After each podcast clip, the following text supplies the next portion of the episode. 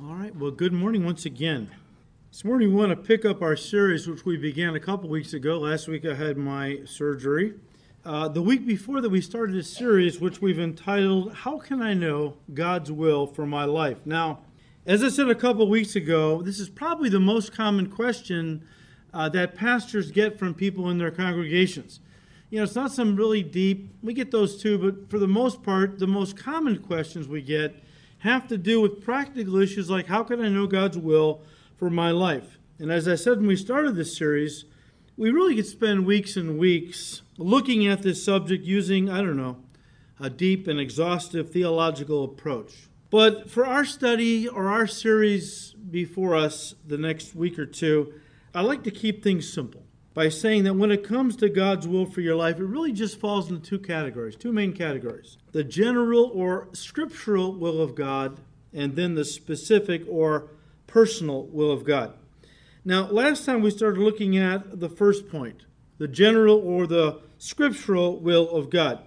Now, I realize that when, you know, people go online or they pull up our website and they see, oh, series, how can I know God's will for my life? They tend to come because in their minds, we're going to answer the question well, who do I marry? What job do I take? What, what house do I live in? Uh, what ministry should I get involved in? These are personal questions they're looking to find answers for, uh, for these personal issues of their lives. And guys, they are important. But listen to me. Believe it or not, as important as those personal issues are that you want answers for, they are secondary to knowing and, of course, doing God's primary will for your life, which He has laid out in the pages of Scripture. And in fact, guys, let me just say this. If you're not serious about doing what God has already revealed in His Word about His will for your life, well, why should He be serious about revealing to you anything further when it comes to His specific or His personal will for your life? Very important that we start with the basics, all right? God has told us an awful lot in His Word about His will for our lives if we're not willing to at least try by His grace and strength to do what He's already revealed, why should He reveal anything further? Is the idea. So that's kind of where we started, all right? The general or scriptural will of God. And, and as I said uh, a couple weeks ago, if you go to the scriptures and study all the passages on God's will, and there are many, okay, you'll discover that there are some reoccurring themes that, that make up what I'll call his basic or general will for all of our lives. I'll give you five main ones. I'm sure there are others, but these are the ones that I think of most, that I've read about most in the pages of Scripture. I'll just condense them into five main things that make up God's scriptural will for all of our lives. Number one, it is God's will that you go to heaven when you die. That's His will. Number two, it is God's will that your life has meaning and purpose. Number three, it is God's will that you be delivered from destructive behaviors that are destroying your life. Number four, it is God's will that you turn your life completely over to Him to be used for His glory. And number five, it is God's will that you obey all that He has said so He can bless you all that He desires. And again, guys, one of the best ways to know God's will for your life is to simply read God's Word. And as you come across things where He is commanding you to do something, just stop right there and lift up a quick prayer. Lord, by your grace, I want to obey what you have said here. And, and mean it with all your heart. And just lift up a, a simple prayer God, by your grace, that's the only way I can obey you. By your grace and strength, I want to obey what you have said here. Give me the grace to do it. And if that's your heart, uh, going into the Word, as you read the Word, believe me, God will touch you and lead you in ways you never thought possible in the personal matters of your life. So let's recap quickly. We, we looked at the first two last time, and let's recap just briefly. First of all, it's God's will that you go to heaven when you die. Now, the apostle Paul tells us in 1 Timothy chapter 2 verse 4 that God desires all people to be saved from hell and to come to the knowledge of the truth. The knowledge of the truth would be the gospel. God wants everybody to know the gospel because it's through the gospel that they put their faith in Christ and are saved. It's God's desire that all men and women know the truth. Well, how does that happen? Well, Jesus, before he ascended back to his Father, he gave us the Great Commission. Go into all the world and preach the good news, the gospel, the truth. It's every person. That's God's heart. Jesus said, I came to seek and to save those who are lost. And now we are picking up his mantle. He began the work and now he's passed it over to his church. And we are commanded by him to go out into this world and give people the truth. The truth will set them free. The truth is the gospel of Jesus Christ, who is the only way to the Father, the only way to heaven. There are other roads that people are touting as roads that will get you to nirvana or paradise or heaven. But the Bible says there's only one way, there's only one true heaven, and the only way to get there is through God's only begotten Son, Jesus Christ. The Apostle Peter echoes that when he said in his second epistle, chapter 3, verse 9, that God is not willing that anyone be sent to hell, but that all men and women should turn from a life of sin to Jesus Christ to be saved. That is God's heart on the matter. People say, well, I'm not good enough to go to heaven. Good. You, you got that nailed down. None of us are. Heaven is not for good people, it's for forgiven people. And all of us can receive forgiveness by receiving Christ as our Lord and Savior. All right? But this is not just a New Testament idea.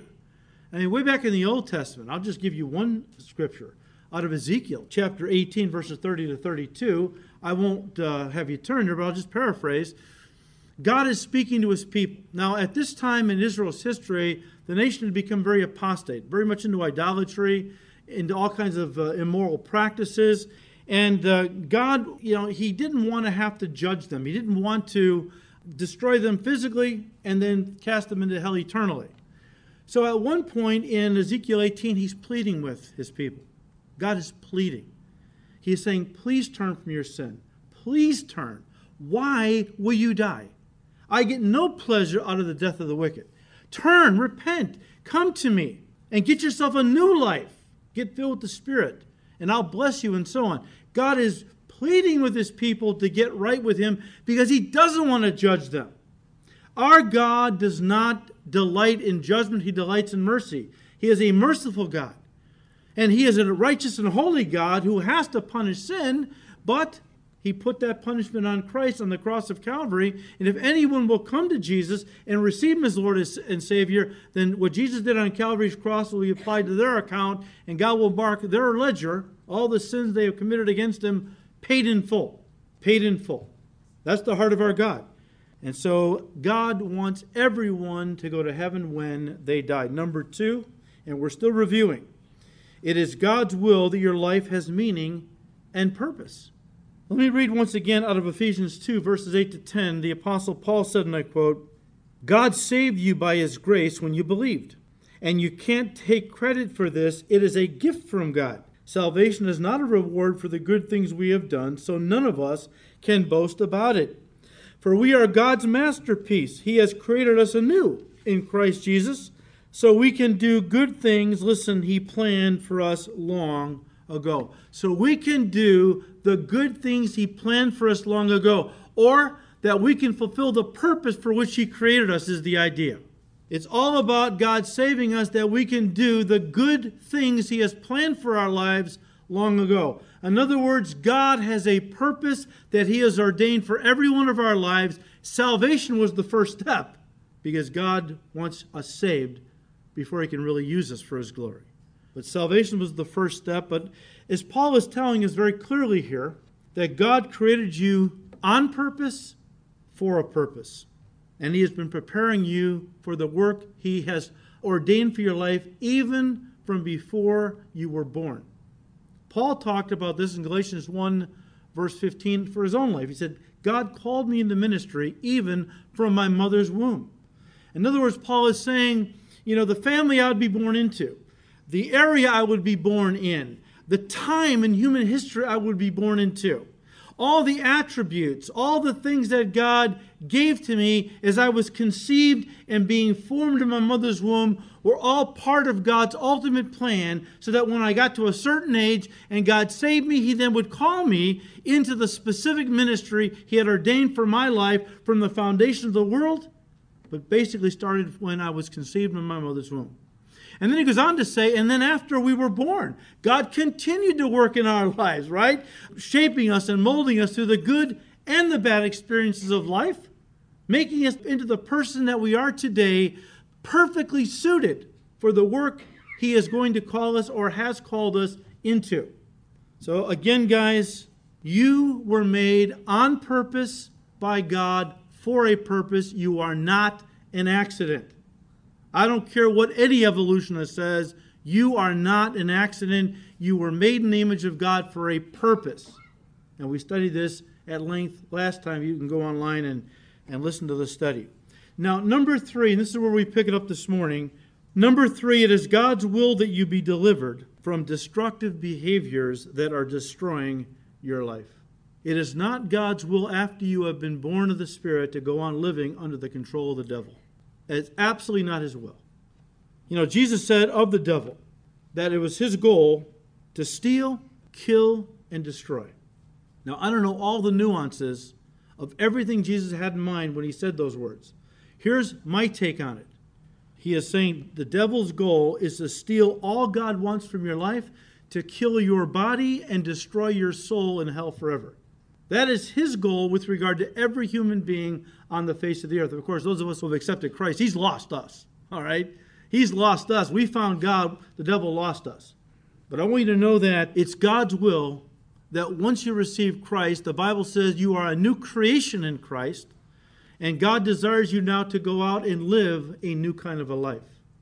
But Satan wants to destroy. Satan has come to steal, kill, and destroy.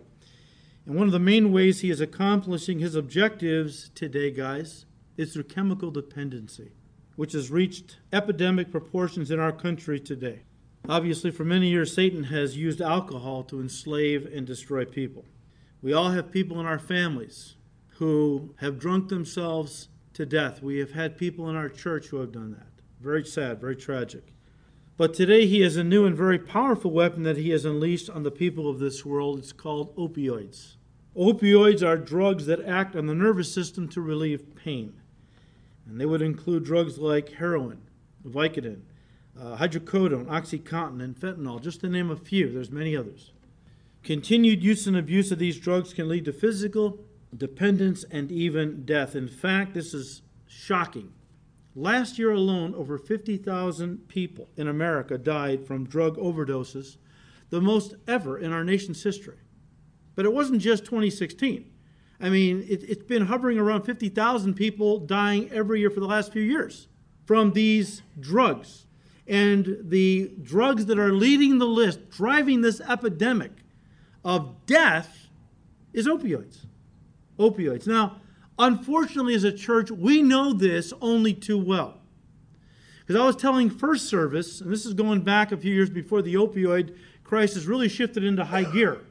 But back in 2006, we had a young man in our church who actually was born in this church.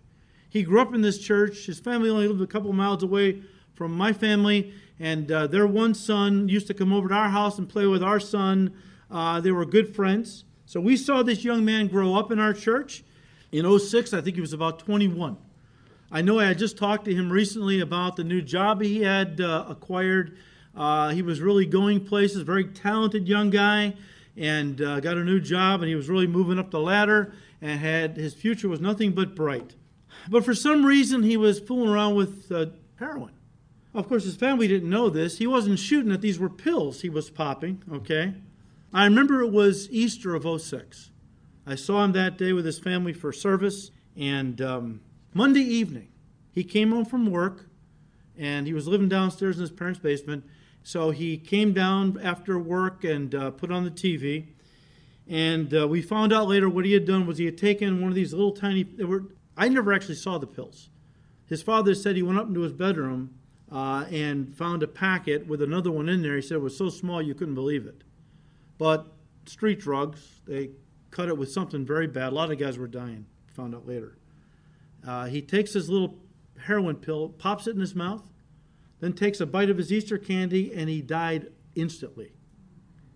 When the paramedics finally found him, when his mom finally went down to say goodnight to him, found him unconscious, called the paramedics, uh, called us, we all rushed to the hospital, thought maybe he could be saved. He was already gone. We didn't know that.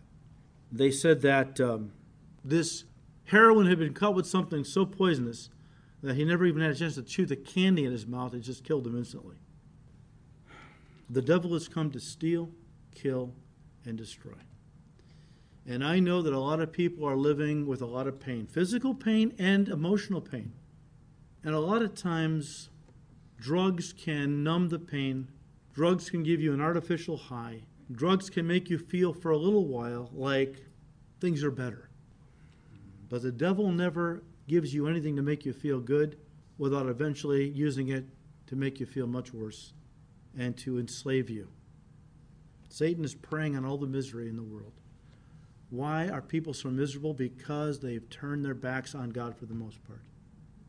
Jesus said, The devil has come to steal, kill, and destroy, but I have come that you might have life and have it more abundantly. John 10, verse 10. Jesus said that he came to set men and women free from the power of the devil to give them a life of freedom and purpose. Paul echoed that in Galatians chapter 5 verse 1 when he said for freedom Christ has set us free. The goal of salvation is not just to save you from hell, is to set you free from the devil's control and power right now on the earth. That God might use you. God is all, all about taking what the devil has used, abused, and discarded onto the scrap heap of humanity, many lives that were so gone, so lost, so strung out on drugs or whatever else that everybody wrote this person off. And here's the Lord Jesus Christ, and the power of His Spirit reaches down on the garbage heap of humanity, humanity's castaways, and the Lord reclaims them. Not only does He reclaim them, He doesn't just patch them up, He makes them brand new creations and puts His Spirit within them. And they're sent out completely victorious in Christ. See, Paul said in 2 Timothy 2 that we are not to argue with unbelievers, but to patiently and gently give them the gospel, so that, and I'm quoting from Paul now, they may come to their senses and escape the snare of the devil, listen, who has taken them captive to do his will. When you witness to an unbeliever, you have to understand something. You are witnessing to somebody the devil has taken captive. And the only way for them to be set free is through the power of the Lord Jesus Christ through the new birth. The only way. When you go out and witness, I hope you realize you're, you're engaging in a spiritual practice that only God can do through you. The new birth is a miracle. We have not been called to bring men to Christ. We've only been called to bring Christ to men and women. Our job, give them the gospel. Only God can make them a brand new creation. But devil wants to ensnare, enslave, and then slowly destroy. And of course, he's doing that with a variety of things today in our culture. I mean, there's people are, are have been taken captive by the devil through the the uh, temptation of materialism, sexual pleasure, power. I mean, the list goes on and on, right? Materialism. But again, I think one of the main ways he has really taken people captive and is destroying their lives slowly is through chemical dependency.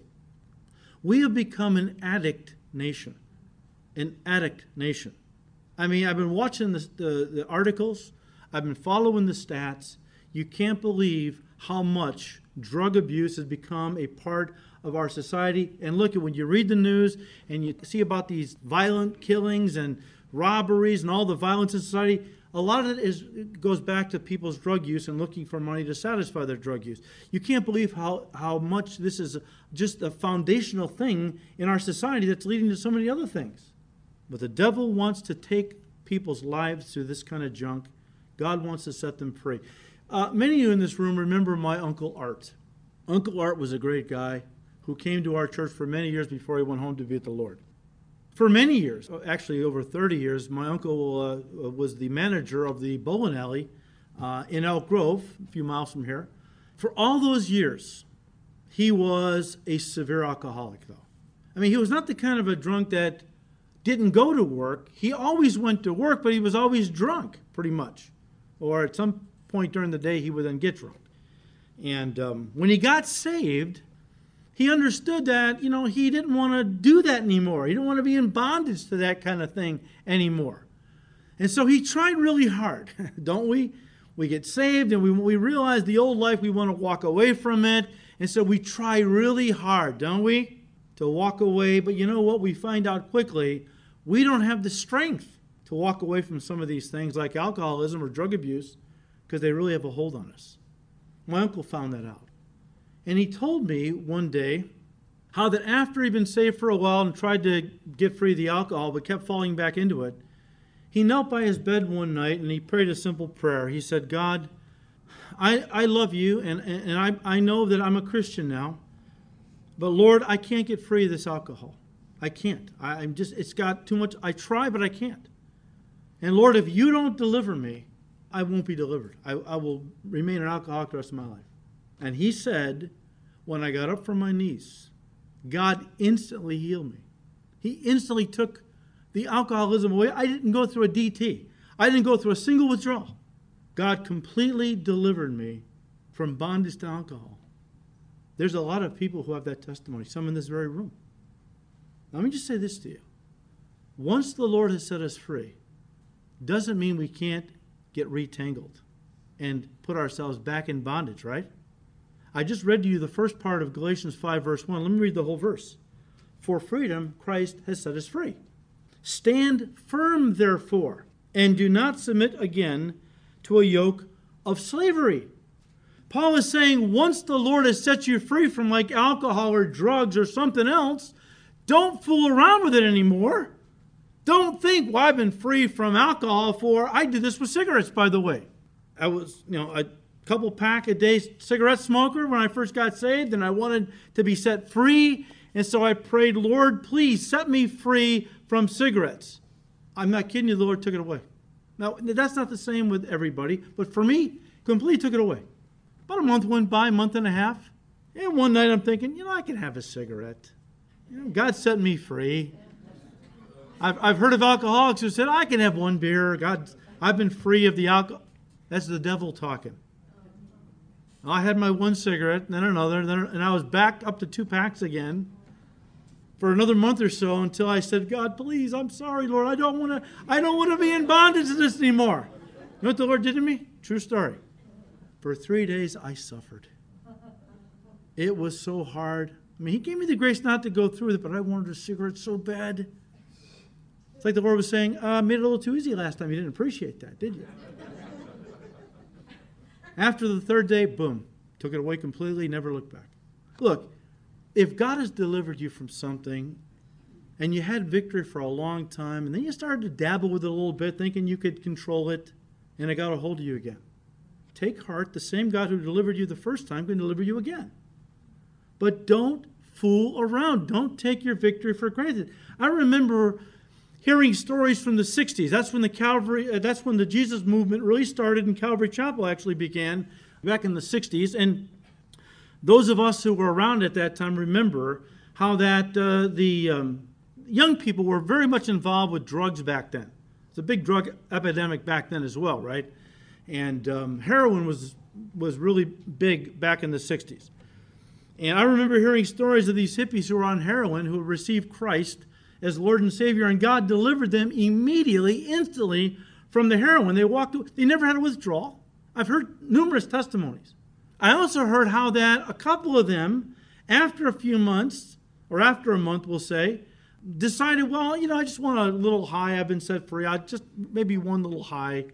And um, they shot up with the same amount of heroin they had done, be, they were taking before God delivered them, and they overdosed because the Lord had cleansed their system. You know, the Lord, when He heals us, He heals us, right? When He, when he delivers us, He delivers us. He never does anything half hearted, and neither should we. When you give your life to Christ and He sets you free, don't look back. Well, I had some good times. No, you didn't. You were so miserable that even less misery seemed like a good time. Drugs are not a good time. Drugs numb the pain, they mask the reality. It's not a good time. It's just numbing what's really evil and going on in your life that's so bad. When you get saved, now you know what life is all about. You have meaning, you have purpose. You don't need to look, there's nothing, move along, nothing here to see. Leave the old life alone. Israel wanted to go back to Egypt, right? How stupid was that?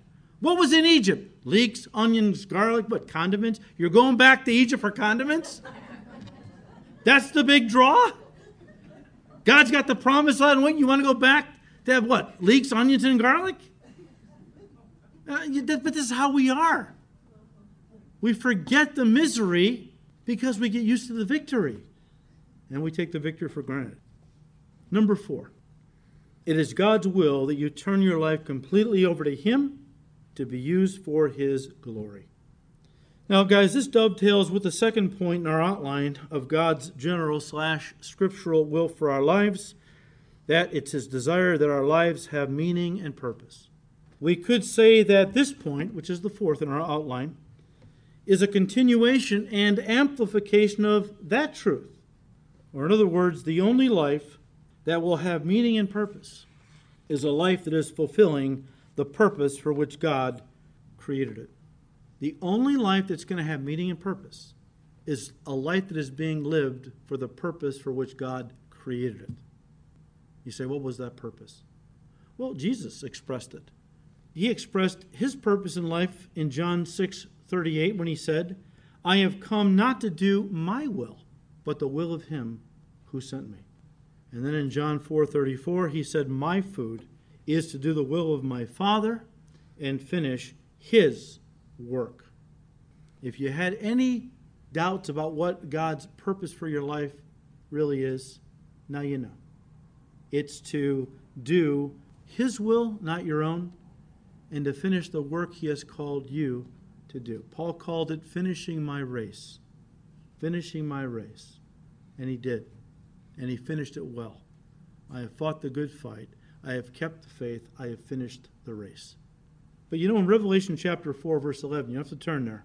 We are told that God created us, listen, for his pleasure and to bring him glory. It's a shock to a lot of people who don't really know the Lord because they believe God created them for one purpose that he might make them happy and, and, and just keep pouring, you know, into their lives all the, the goodies, right? Okay. And uh, when you tell them, well, you know, God really didn't create you for your pleasure, for your glory. He created you for His pleasure, for His glory. They get very upset, oftentimes. Okay, get very upset. They say, well, you know, what does that kind of life do for me? I, I don't want to live for God's glory. I, I want to live for my pleasure. I want to do what pleases me.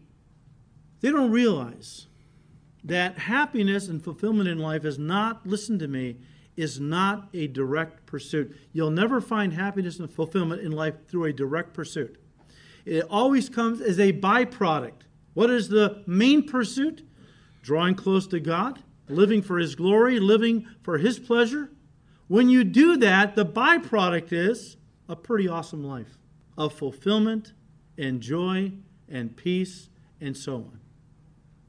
I'll quote to you from my pastor, Pastor Chuck Smith, who started, by God's grace, the Calvary Chapel movement in the uh, in the 60s when the Jesus movement was uh, really taken off, and he was a big part of that movement. Listen to what he said on the subject. He said, I am created in the image and likeness of God so that I might know God and have fellowship with God. The purpose of my existence is to bring pleasure to God. Revelation 4:11 says, "Thou art worthy, O Lord, to receive glory and honor and power, for thou hast created all things, and for thy pleasure they are and were created." Chuck goes on, My purpose in life is to bring pleasure to God. Now, the question is, is your life bringing pleasure to God? In that degree by which your life is bringing pleasure to God, you are living a satisfying, fulfilling life. By the same token, in the, in the degree which you are living for yourself, you are living an empty, frustrating life. Life can only be meaningful and fulfilling when you are living to please God because this is why you're here, end quote. This is the purpose for which you have been created. Now, listen, we all have a free will.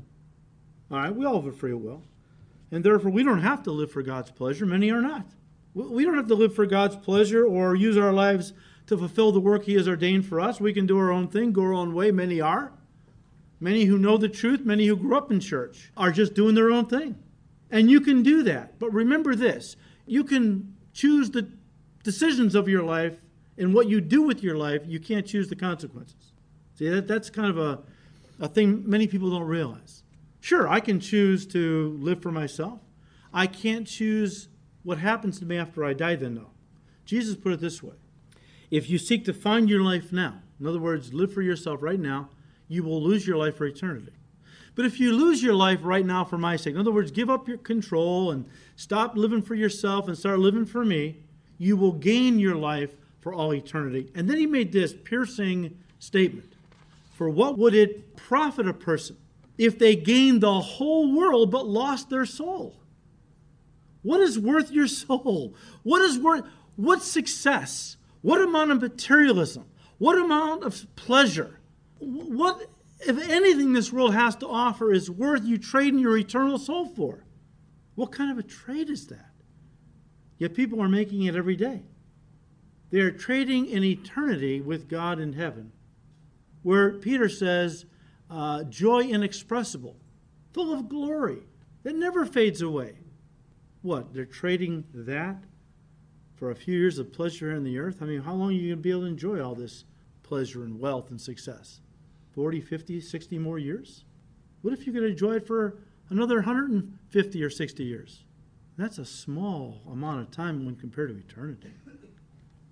That's why I say, and the Bible says, living for God and His glory, guys, is the greatest life a person can ever live because it fulfills the greatest purpose we can ever have. There's no greater purpose in living your life to bring God glory. No greater life. There's no greater purpose. And that's why Paul admonished Christians all that you do in word or in deed, do all for the glory of God. You want to enter into the abundant life? You want to know what life's really all about? You want to know joy and peace and, and all the things that really make life worth living here on the earth? Then don't pursue them directly through materialism or anything else, success. You draw close to you receive Christ, you draw close to God, you give your life to Him to be used by Him for His glory, and guess what? All the other things you're looking for will come upon you as a byproduct. You will enter into the abundant life. So let's recap quickly. It is God's will that you go to heaven when you die. Number one. Number two, it is God's will that your life has meaning and purpose. Number three, it is God's will that you be delivered from destructive behaviors that are destroying your life. Number four, it is God's will that you turn your life completely over to Him to be used for His glory. And finally, number five, it is God's desire that you obey all that He has said so He can bless you all that He desires. And once again, guys, this fifth point in our outline dovetails with the last point. Or, in other words, the only way you can turn your life completely over to God to be used for His glory is listen, to obey all that He has said in His Word. That's the bottom line, okay? You really want to submit yourself to God to be used by Him for His glory? Great. The only way to do that is to commit yourself to obeying everything He has said in His Word. Now, look, none of us are going to obey everything God has said all the time. We're weak. We still have a fallen sin nature we're wrestling with. As Paul said, the things I want to do, I don't always do. Things I don't want to do, those things I often do. Oh, wretched man that I am. Romans 7, right? But that should be the goal. As Jesus said, Jesus was the only one who always did what his Father wanted. He said, I, I, I do always those things that please the Father. Would to God. We could all say that, right? But that should be the goal. It says of Jesus, the, the incarnation in, in John chapter 1, and the Word, Jesus Christ, became flesh and what? Dwelt among us. That was Jesus. That was the incarnation. But do you realize that in a spiritual way, a metaphorical way, that's exactly what God wants for all the lives of his kids. That his word would become flesh in our lives. In other words, that we would live it out. We would be living epistles known and read by all men, that people would look at our lives and understand God because of the way we live, the way we think, the way we talk, and, and the things that we do. That the word would become flesh in my life. That should be our goal. Let me just say this. For the most part, God will only bless us in proportion to how much we obey Him. Now, when I say that, I'm not talking about salvation, I'm not talking about positional truths, I'm talking about practical truths, okay? Uh, when I say that God most often will only bless us in proportion to how much we obey Him, this has nothing to do with God's love for us. Okay, please understand it. Uh, God's love remains constant regardless of how much we obey or disobey Him. The issue here is not God's love, but how much He will be able to bless our lives. In the book of Jude, which is only one chapter, verse 21, Jude admonishes us. He says, Keep yourselves in the love of God. Keep yourselves in the love of God. Now, by saying this, Jude isn't telling us to keep ourselves, you know, so cute and irresistible that God just can't help but love us. The Bible says that God's love is unconditional and therefore is not subject to what we do or don't do. We often think of God's love for us in those terms, don't we? We often think that God loves us more when we obey Him and less when we disobey Him. That is not true. That is legalism. That is rooted in, uh, or religion is rooted in that. The idea that I have to perform, I have to go to church, I have to light the candles, pray the rosaries, uh, do all these work, keep the holy days, and so on, because as I do these things, then I earn God's favor. God will love me more. That's not biblical. That's demonic, actually. The Bible says everything God gives to us is by His grace. Grace means getting what we don't deserve. The first on the list is salvation. Everything after that, though, is the same way. Every good gift, and all the gifts of God are good. Every gift God gives us it's never based on positionally. Now I'm talking about positionally now. Uh, you know, I mean, how much God loves you, salvation, all that.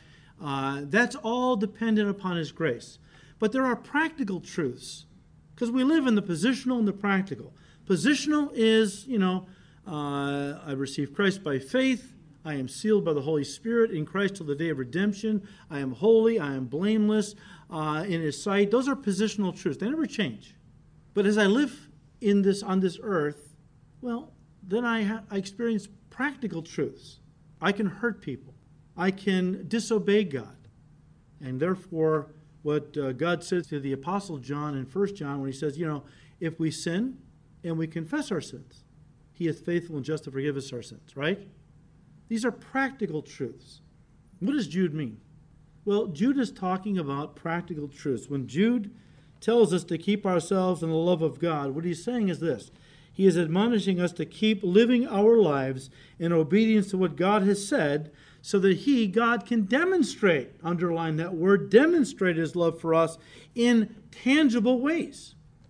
You know, when my kids were little, their obedience or disobedience didn't affect my love for them. That was unconditional.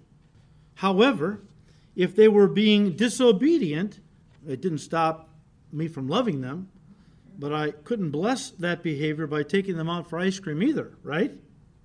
The blessing I desired to show them, practically. We're all dependent upon their obedience to the rules our mother and I had laid down for our family. The same is true with God. When you received Jesus Christ as your Lord and Savior, you became a child of God. You became part of the family of God. And as any father, the, uh, like any good father, our Heavenly Father wants to bless His children's lives but only if we will obey what His will for our lives as He has laid down in His Word. Now, listen, I'm not saying we have to be perfect. None of us are. I'm not saying for God to bless you, you got to be perfect. I'm just saying, though, that if you are involved in some egregious sin, something that's pretty obvious, you're living with your boyfriend or girlfriend, you're stealing from the company or something else. I mean, these are sins that we can help. These are sins that we need to knock off. We need to confess and, and get away from if God's going to really bless our lives the way He wants. I mean, we all have these other sins that we wrestle with, and our thought lives, and some of our language, or whatever it might be. And you know, and we need to bring that to God. We need to confess those things, and He'll give. But He's not going to hold that against us. You know, it's the sins that we're doing that we know we're doing that are wrong, that are sins we can stop immediately. We need to do that if God is really going to bless our lives in some very practical ways. And this is not just a, New Testament idea, it's also something that's found in the Old Testament. Why don't you turn to Deuteronomy 30? We bring this to a close. Deuteronomy 30. I'm going to read this to you out of the NLT. You can follow along in your version. Listen to what God is saying now. This is God speaking through Moses to his people just before he was going to let Joshua lead them into the promised land. They've been wandering in the wilderness for, you know, 40 years. Moses couldn't lead them in because he had been unfaithful to God, misrepresented God by the waters of Meribah.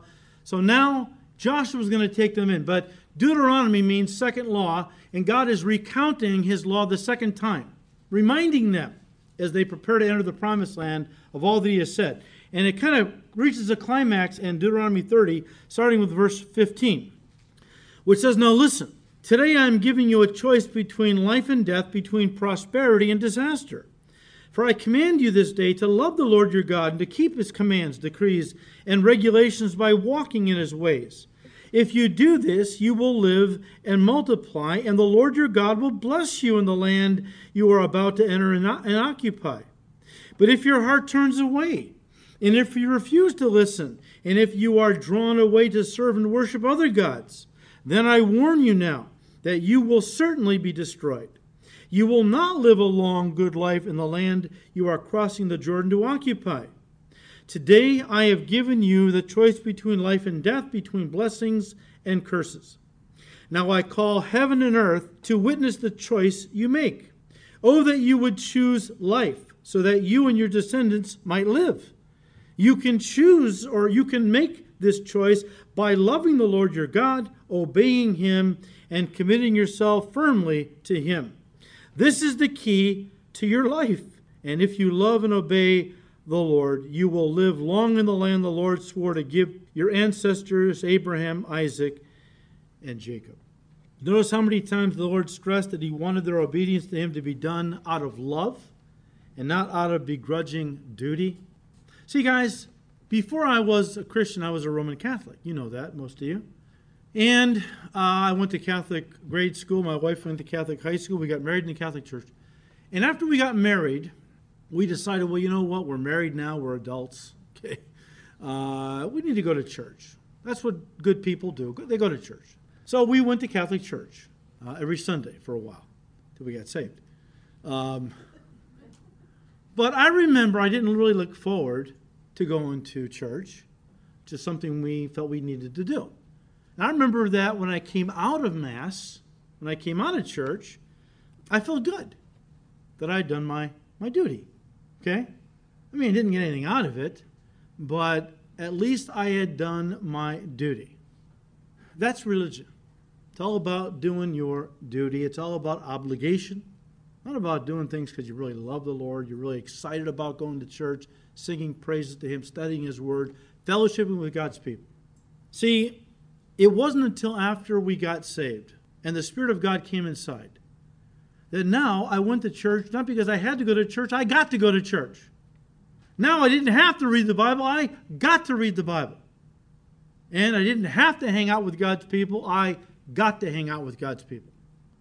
It's a whole different thing, isn't it? I had religion, then I had a relationship. Let me say it one more time. God does not want religion from you, He wants a relationship with you. And that can only happen when you accept Jesus Christ into your heart as your Lord and Savior and are born again. Everything changes. Now, I know that some of you are sitting there thinking, well, yeah, that's great, good principles, I get it. But again, they don't help me. These are too general. Again, I need to know who God, God wants me to marry, what job to take, where to live, what ministry to be involved in, and a million other questions that I have over the course of my daily life, things I just need to know from God. I need to know about these specific matters of my life. Hang on, we'll do that next week, God willing. But let me just say this as we close. Again, if people are running around trying to find God's specific will for their life, but in the process they're living lives of carnality, compromise, or even flat out rebellion, again, living with a boyfriend, a girlfriend, doing other things that are wrong, then listen. If you're not going to be serious about doing what God has already revealed to you about His will for your life in His Word, why should He reveal anything further? I mean, what did James say? You draw near to God, and He'll do what? He'll draw near to you. You draw near to God, He'll draw near to you. You get in the Word with a heart that says, I want to obey all that God has said, and God will say to you, That's what I want to hear. Now, I will lead you in ways you never thought possible. You know, guys, when we are walking in the Spirit, when we're walking in obedience, the Bible says the steps of a good man, a good woman, are ordered by the Lord. To be a good man or woman, A, you have to be saved. B, you're walking in the Spirit. You're doing everything God has said in His Word. You're trying to obey everything He said. As you do that, God will lead your life even if you don't realize He's leading your life. How many of you can testify that, you know, you thought about this or you're doing something and something came up and you decided to go over here, do that, call this person, and all of a sudden it opened up into a tremendous ministry opportunity. And you look back and you said, wow, God was leading me. I wasn't planning on coming here today at this time. God was leading me. That's because your heart is such where you said, Lord, I want to be used. I want to live for you. I want to obey you. God sees the heart, and then He begins to lead your life even when you don't realize He's leading your life. But we'll give you some principles so you don't go away empty handed, okay? Give you some principles next week that will help maybe to pinpoint God's will for your life in various areas. But um, can I just encourage you one last time? If you concern yourself with doing what God has already revealed in His Word, then He will lead your life even when you don't sense His presence working in your life every day. He will be leading you in the right paths. Amen. Let's pray. Father, we thank you for your word because your word, Lord, is the blueprint. It has the instructions that we need, Lord, to walk with you in this world. And Lord, it's a lamp to our feet, a light to our path. As long as we walk in the light of your truths and your word, we'll never stumble or fall in darkness. Give us a heart, Lord, that desires to do all that you have commanded us to do in your word. And then, Lord, please lead us by your Spirit in all the personal matters of our lives. So we thank you, Lord. We ask you to continue to bless uh, this series by uh, giving us grace next week to finish up. But we give it to you, Lord, and pray you bless the end of this series next week in Jesus' precious name. Amen.